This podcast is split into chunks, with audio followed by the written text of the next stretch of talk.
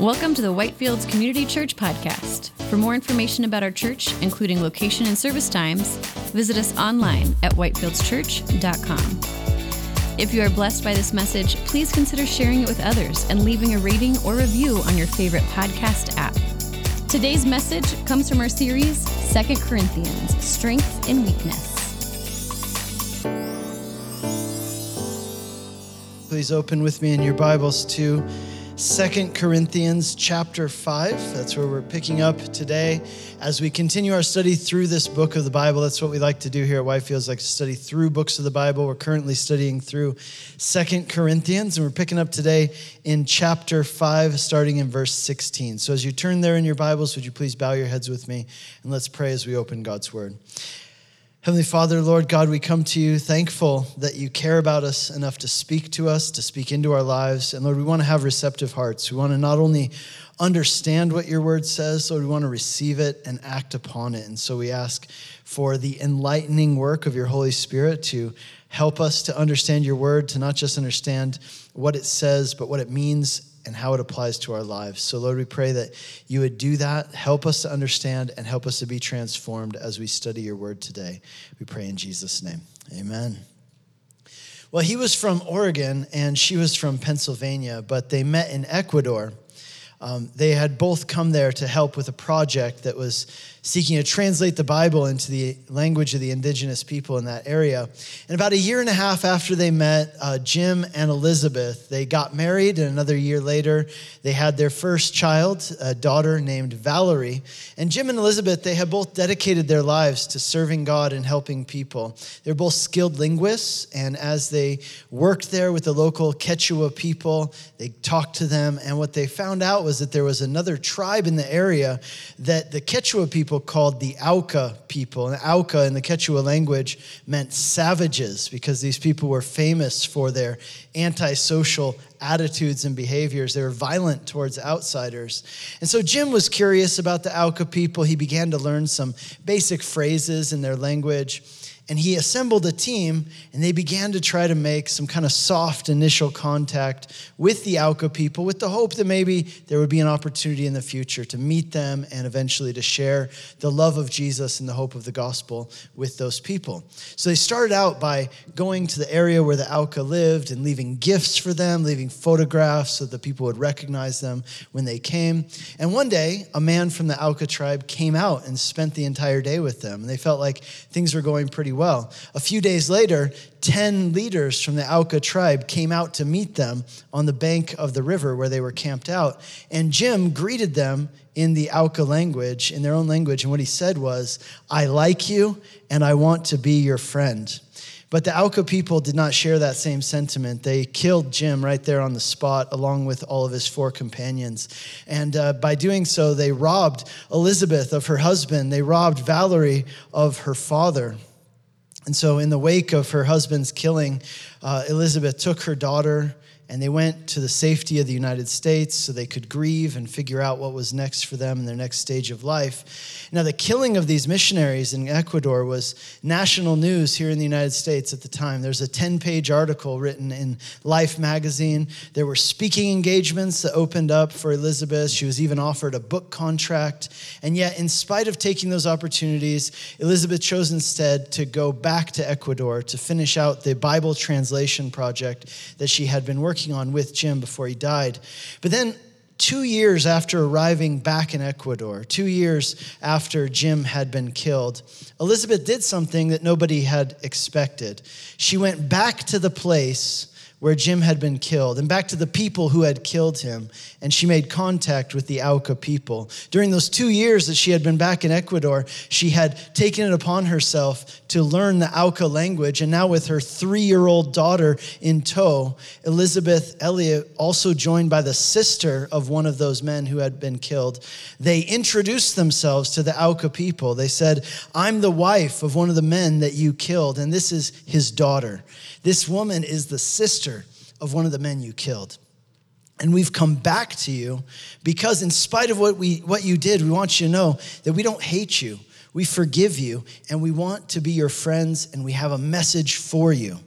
Well, from that point on, Elizabeth set up camp in the Auca's territory and she began living among them. And through that process, these women were actually able to share with the Auca people the reason why they were able to forgive them for what they had done to their family members and why they actually cared about them and what the message was that they had come to bring them. And as a result, the Auca people became Christians, including the men who had killed Jim and his companions. And that's the the reason, by the way, why we know what happened on that fateful day when Jim died, because the very man who killed him told Elizabeth what happened, and he himself became a Christian.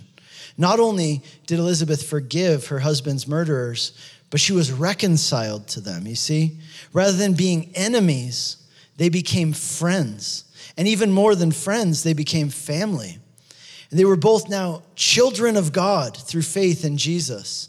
And as the Auca people came to know and follow Jesus, their lives were transformed. Their way of life changed. They laid down their weapons, they laid down their hostilities. And actually, beyond that, they began reaching out to the other tribes that they had previously been at war with seeking reconciliation and telling them about Jesus. And several of these formerly warring tribes were reconciled and reunited as a result of becoming Christians.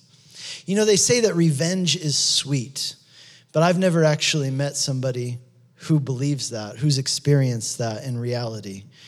Jesus gives us a different way. Rather than revenge, Jesus tells us to leave the judgment up to Him, and He calls us instead to forgive those who sin against us, to love our enemies, to bless those who hurt us. And all of those things, they go absolutely contrary to our natural inclinations and natural desires. I'm sure each and every one of you could tell stories of people who have hurt you deeply, perhaps personally and you know, when that happens, what, what, what's natural is to want to hurt them back. What's natural is at least, at minimum, to hold a grudge or to harbor resentment. So, what could possibly motivate a person to do what Elizabeth Elliot did? To not only forgive those who hurt her, but to seek reconciliation and even to bless them. The answer is found in this passage which we're looking at today here in Second Corinthians chapter 5 verses 16 through 21. The title of today's message is The Ministry of Reconciliation. Here's what we're going to see in our passage. This is kind of our summary statement and I'd love it if you'd write it down. It'll also function as our outline and our guide as we work our way through this text today. So here's what it is. God's grace in reconciling us to himself gives us a new outlook, a new essence, and a new calling. So, one more time God's grace in reconciling us to Himself gives us a new outlook, a new essence, and a new calling. Let's break that down and let's use it as our guide for studying through these verses here. So, the first part of this God's grace in reconciling us to Himself. Let's pick up in verse 16. From now on, therefore, we regard no one according to the flesh. Even though we once regarded Christ according to the flesh, we regard him thus no longer. Now, this book, Second Corinthians, this is a letter that was written by Paul the Apostle to the Christians who lived in the Greek city of Corinth. And in this section of the letter, Paul specifically is sharing with the Corinthians and with us what is at the heart of what it means to be a Christian. You see, even though there were these people in Corinth, even though many of them went to church and called themselves Christians, they were at the same time kind of not really getting the point of what it means to be a Christian. That, that shouldn't be terribly surprising to us. I mean, the same thing happens today. There are people who go to church, maybe identify as Christians, but that doesn't always necessarily mean that they fully grasp or understand the essence of what it means to be a Christian. Some of the people there in Corinth had developed what we might call a self righteous attitude, kind of a judgmental approach to other people. That some of those folks in Corinth, they began to kind of as they became religious people, they began to look down on others and consider themselves to be better than other people. I think it's actually a common thing and perhaps even a, uh, a, a, temptation that we face when you start getting serious about pursuing God, right? When you start going to church, let's say, maybe reading your Bible, and you start bringing your life into alignment with what God says, His will and His plan. And that's all good. But see, what can happen if you're not careful is that you can actually develop a sense of self righteousness. You know, Jesus told a story about a man who went up to the temple to pray. He said, This man went up to the temple to pray, and he found a spot that was very visible, right in the middle of everybody, this kind of corner. And he stood up on this corner and he began to pray aloud so everybody could hear him and everybody could see him. And what he prayed was, Thank you, God, that I am not like other people. You know the types extortioners, unjust, adulterers, or even like like that tax collector over there. The tax collector's like, Bro, I can hear you. I'm right here. Like, what is this? And he says, Thank you, God. I'm better than these people. I fast twice a week, I give tithes of all that I get. And Jesus speaks into that. He says, Listen, that's not praying, that's bragging right? That's not prayer, it's bragging. And Jesus says, and you know what? God takes offense at that kind of self righteous attitude. And Jesus says there in Luke 18, he says, For everyone who exalts himself will be humbled, but the one who humbles himself will be exalted. And so, what Paul the Apostle is doing here in this section of this letter to the Corinthians, he's reminding them what is at the heart of the Christian faith. And he's telling us listen, the hope that we have in Jesus is not that God blesses those who are worthy of it. The hope of the gospel is also not that if you follow Jesus, God will give you or guarantee you an easy and problem free life. No, the hope of the gospel is something much better than that. The heart of the Christian faith is that God loves, blesses, and saves people who are not worthy. And that's great news for you and me, let me tell you, because otherwise we would not qualify. Uh, but this way, if God loves, blesses, and saves the unworthy, in that case, there is hope for you and for me. We do qualify for that. And the hope of the gospel is that because of what Jesus did for you, no matter what this life might throw at you, there is an eternal home that awaits you with God where things will be right and where there will be fullness of joy forevermore. And so now, here in verse 16, Paul begins. Look at what he says. He says, From now on, therefore, in other words, that therefore, it, it means that what he's about to say is a conclusion that we should make based on what he said prior to this. Furthermore, he says, from now on, which means that something has happened that changes everything from this point moving forward. So, what is it? What is this thing that has happened that changes everything from here on out? Well, look at the previous verse. Look at verse 15, which tells us this it tells us that Jesus died and resurrected. But notice, Perhaps even more importantly in this case, why did he die and resurrect?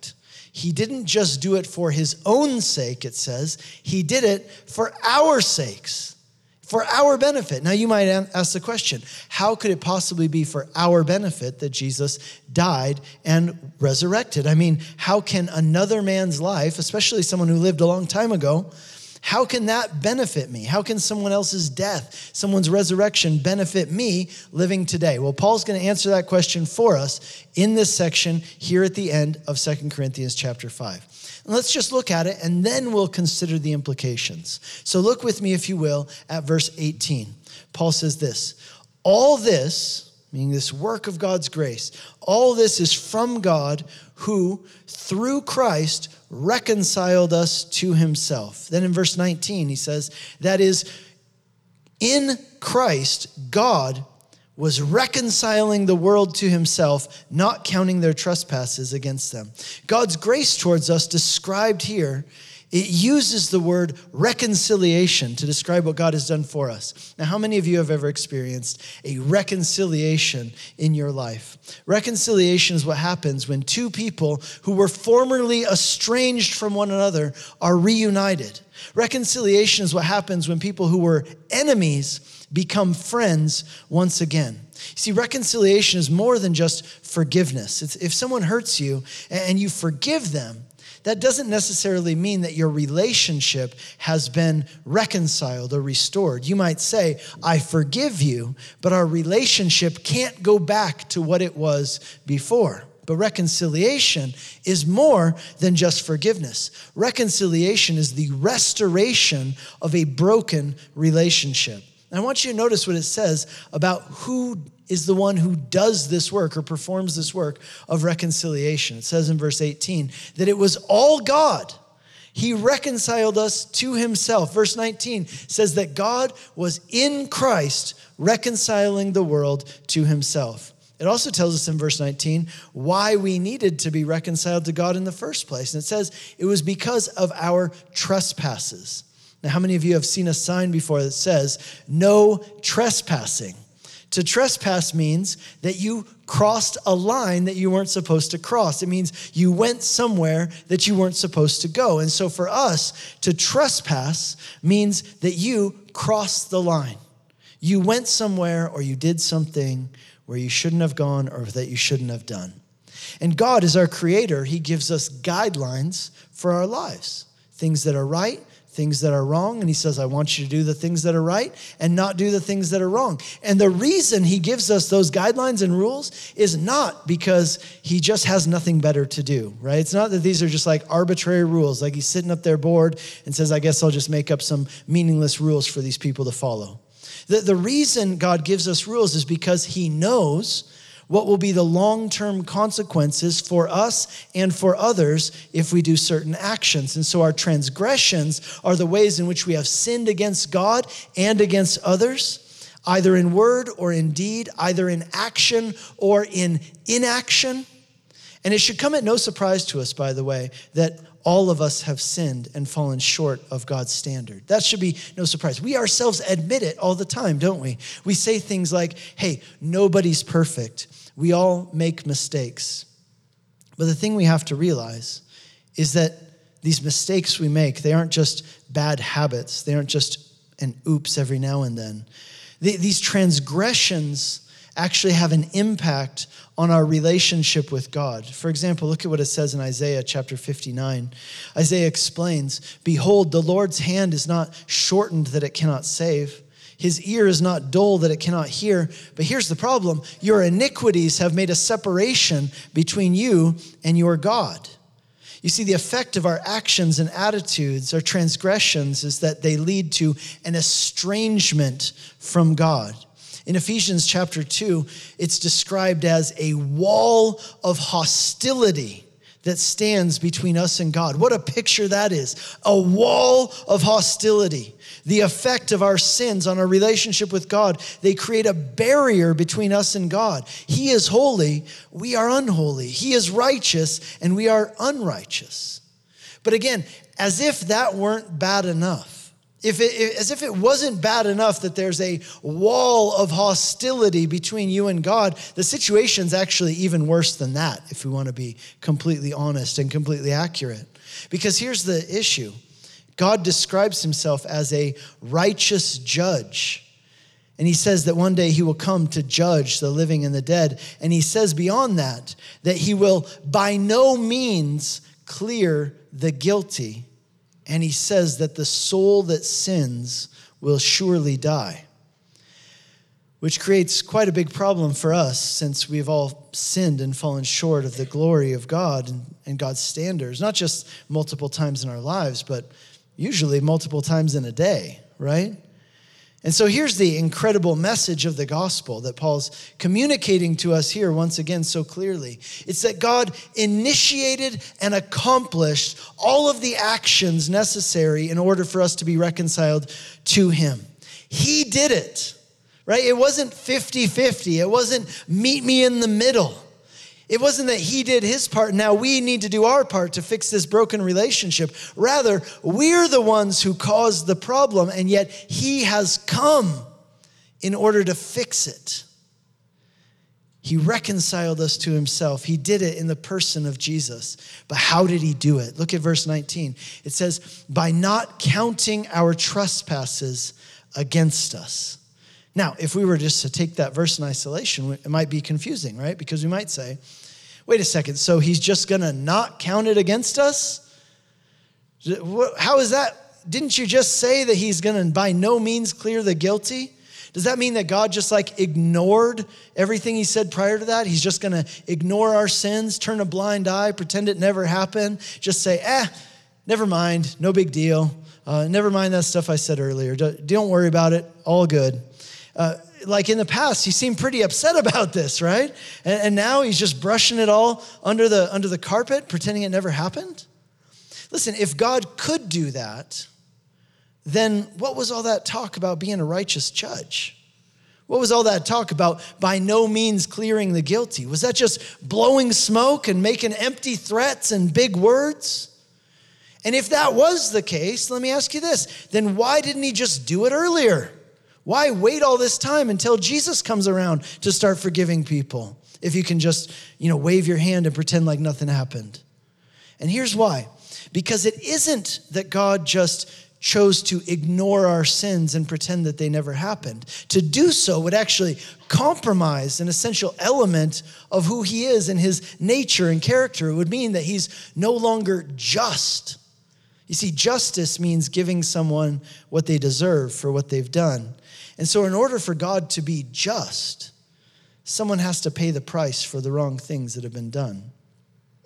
And so it isn't that God just ignored our sins or pretended they never happened. Rather, here's what we're told in verse 21 the explanation of how this is possible. It says, For our sake, He, God, made Him, Jesus, who knew no sin, to be sin, so that in Him we might become the righteousness of God. This is an incredible message here. I want to just let's slow down and, and consider it. Look at it one more time. For our sake, first of all, God did this for us. He, God, made him, that's Jesus, who knew no sin, to be sin Right? So, Jesus, the only person who ever lived a life that was free of sin, a life perfectly pleasing to God, he was tempted in all the same ways that you and I are tempted, and yet he didn't give in. He was without sin, without blemish, without fault. Even though he was tempted, he did not sin, and yet it says God made him to be sin.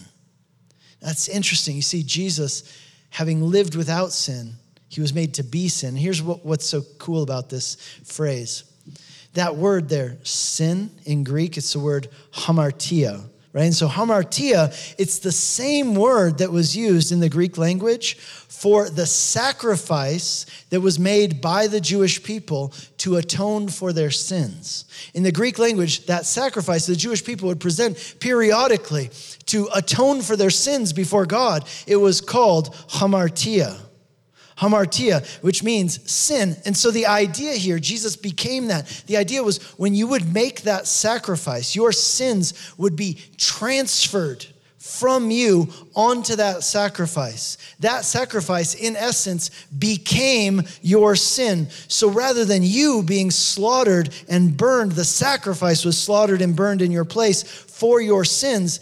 And although Jesus never sinned, as he hung upon the cross, he became hamartia, the sacrifice to atone for sins. All of my sins, all of your sins were placed by God upon him, and he paid the price for the wrong things that you and I have done. And this is why on the cross, Jesus cried out in agony. It wasn't just the agony of physical pain. In a much greater way, it was the agony of suffering the judgment for the sins of the world. This is why Jesus cries out on the cross, My God, my God, why have you forsaken me? Jesus was experiencing the judgment that we deserve in our place. But remember, as Jesus died on the cross, remember what it says in verse 19 that God was in Christ reconciling the world to himself. It says in verse 18 that all of this was from God. In other words, Jesus wasn't a, a patsy, right, who was forced by his father to go and suffer for others in some kind of like divine child abuse situation. Rather, Jesus is God.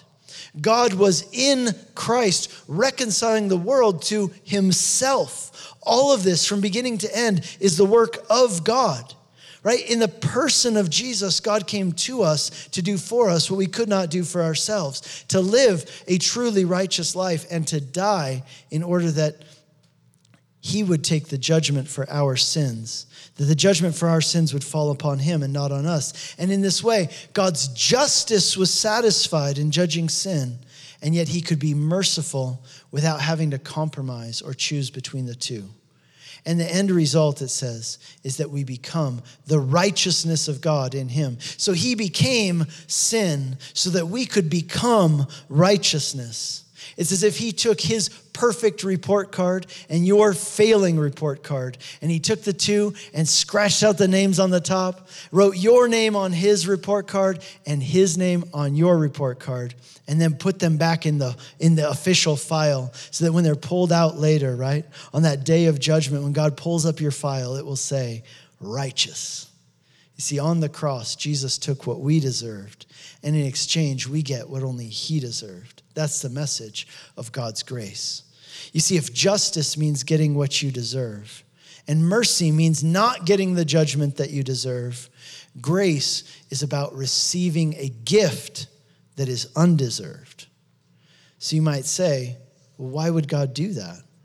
Well, throughout the Bible, we're told over and over it's because God loves you. That's why he did it.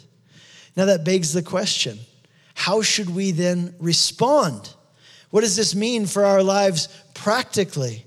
And Paul's going to answer that question for us in these verses. So let's look at that. Let's look at the implications because of this is true. God's grace in reconciling us to himself, it gives us a new outlook. That's the first thing. It gives us a new outlook. Look again at verse 16. From now on, therefore, we regard no one according to the flesh. Even though we once regarded Christ according to the flesh, we regard him thus no longer. The effect that the grace of God has on us, it caused us to have a whole new outlook, an, a new outlook on life. But specifically, Paul is talking here about it caused us to have a new outlook on people. Here in Second Corinthians, Paul's been talking about, and he'll continue to talk about, how the grace of God, the gospel, gives us a whole new outlook on life. But here specifically, he's talking about how what God has done for us in Jesus changes our outlook on other people. He says we no longer regard them according to the flesh.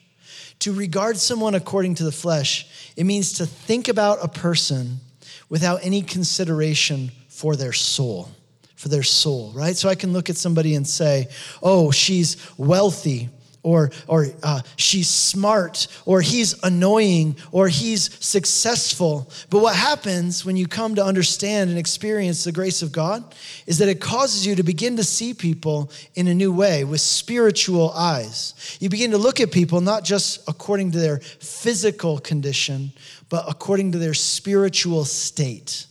That person at work who annoys you, you begin to see her differently you begin to see her as a person who needs Jesus, right? That friend of yours who drinks too much, you realize he's not just somebody who likes to party, he's somebody who has a void in his soul that only Jesus can fill. That neighbor who's depressed, you realize this is a person who needs the hope that can only be found in Jesus. And as you walk through your neighborhood, as you go through the grocery store, and you see all the people around you, you begin to realize that these are people whom God loves, people for whom Jesus died these are people with souls who have an eternal destiny. C.S. Lewis wrote about this in his, in his famous work, the, the Weight of Glory. Here's what he said He says, What this means is that there are no ordinary people. You have never met a mere mortal. So that means that we must take each other seriously, no flippancy, no superiority, no presumption. Paul says here in verse 16, we even used to regard Jesus according to the flesh, but we don't do that any longer either, right? Prior to being a Christian, Paul just thought of Jesus as just another human being. Now he realizes Jesus was so much more than that. And here's the point when you come to understand what God has done for you, when you come to appreciate it, it causes you to think differently about other people you begin to realize that just as God loves you, He loves them as well. As just as Jesus gave His life so that you could be saved and reconciled to Him, that's true for other people in the world as well. Now, the next thing it does for us, not only does it give us a new outlook, but the grace of God towards us and reconciling us to Himself, it also gives us a new essence. Look at verse 17. Therefore, if anyone is in Christ, he is a new creation. The old has passed away. Behold, the new has come. To be a Christian doesn't just mean that God has forgiven you of your sins. It means that, but it means more than that. It means that he has made you into a whole new person. He's changed your status, but He's actively changing you at the core of your being, your nature, the essence of who you are. And listen, He's not just making you into a better version of yourself, He's making you into a whole new creation, like how a caterpillar is transformed into a butterfly. And as a new creation, you're part of this new work that God is doing, in which He is ultimately going to make all of creation new, liberating it from bondage to sin and, and death, and making it into this beautiful new creation which will last for eternity. And therefore, as new creations, it wouldn't make any sense at all for you to go on living just as you did before before you were changed and transformed by God's redeeming grace. As new creations, it behooves us to set aside the old habits and the old ways and to walk in this new life that God has given us. Listen, butterflies get to do butterfly stuff. Once you become a butterfly, don't go back to doing caterpillar stuff. That'd be weird. Spread your wings and fly. Do the butterfly stuff that you can do now. With this new life comes a new power and to walk in this new way. So, like changing your clothes, right? You put off the old and you put on the new. You put off the old way of life that you had before God regenerated you and transformed you. You put on the new way of life that is yours now as a new creation in Christ Jesus. And that brings us to the final part of what this grace of God does for us. It gives us a new outlook, a new essence, finally, a new calling. Not only has God reconciled us to himself, but look at verse 18. It says this, but also he has given us the ministry of reconciliation. Verse 19, he has entrusted us with the message of reconciliation. So, this reconciliation, it isn't just a grace that we receive, it's also a ministry that we're called to carry out, and it's a message that we're called to share. A ministry is something that you do on God's behalf. And the ministry is to share the message of what God has done to reconcile people to himself. And in order for people to be reconciled to God, apparently they need to hear about it and they need to respond to God's invitation to be reconciled to Him. God is the one who does the work, but we must receive it. So that's what Paul says here in verse 20. Look at that. It says, Therefore, we are ambassadors for Christ. God is making his appeal through us. We implore you on behalf of Christ, be reconciled to God. Listen, just as a king would send an ambassador to represent his kingdom or to communicate his message, we are called to be ambassadors for Christ in this world. Jesus isn't here in person for people to meet him or to hear from him, but he's commissioned us to be his ambassadors. You see, an ambassador is a representative. More than just a messenger, they're a representative. The honor and the reputation of their country is in their hands. And so, as Christians, we remember that. We want to conduct ourselves in word and in deed in a way that is worthy of the gospel. We want to do so in a way that accurately reflects the heart of Jesus for people, in a way that never brings derision upon the way of Jesus. And notice what ambassadors do for Christ. He says this On behalf of Jesus, we implore you, be reconciled to God. You know what implore means, right? It means to plead with someone earnestly, passionately, desperately. It's a matter of life and death. Isn't this incredible? That God would send us to plead with people to receive the reconciliation that He provided for them. I could imagine and I could understand if God were to just to, to set up a way for people to be saved and say, there it is. If you want it, take it or leave it. I don't care. Whatever. I've already done it. If you don't want it, that's on you.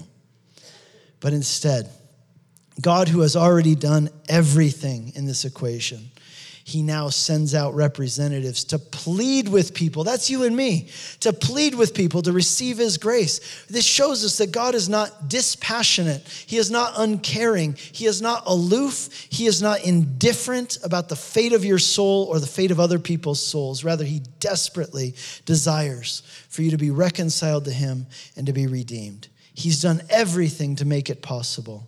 And all it takes is for you to receive His grace by faith today. All it takes is for you to stop resisting God and say yes to His grace, to His plan for your life, which is for your good. Yes to taking His hand and walking with Him. And as you do that, understand, as you do that, the wall of hostility that existed between you and God, it's removed and instead you become clothed with the righteousness of Jesus Christ. And now, when God looks at you, he says about you what he said about Jesus This is my beloved child in whom I am well pleased. So let me ask you today have you been reconciled to God?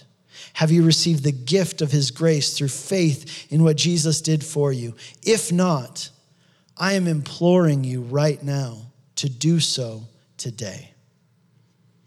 If you have, if you say, I've, I've already done that, then I want to encourage you and challenge you, in light of what we just read, in this coming week, to look at people around you in regard to their spiritual condition. No longer according to the flesh, but according to their spiritual condition. I want to challenge you to live as a new creation in Christ and to act as an ambassador for Jesus to those you meet. God's grace in reconciling us to himself, it gives us a new outlook, a new essence, and a new calling. Would you please bow your heads with me and let's pray. You have been listening to a message from Whitefields Community Church in Longmont, Colorado. For more information and audio content, visit us at whitefieldschurch.com. Make sure to tap the subscribe button if you would like to have new messages delivered to your device every week when they are released.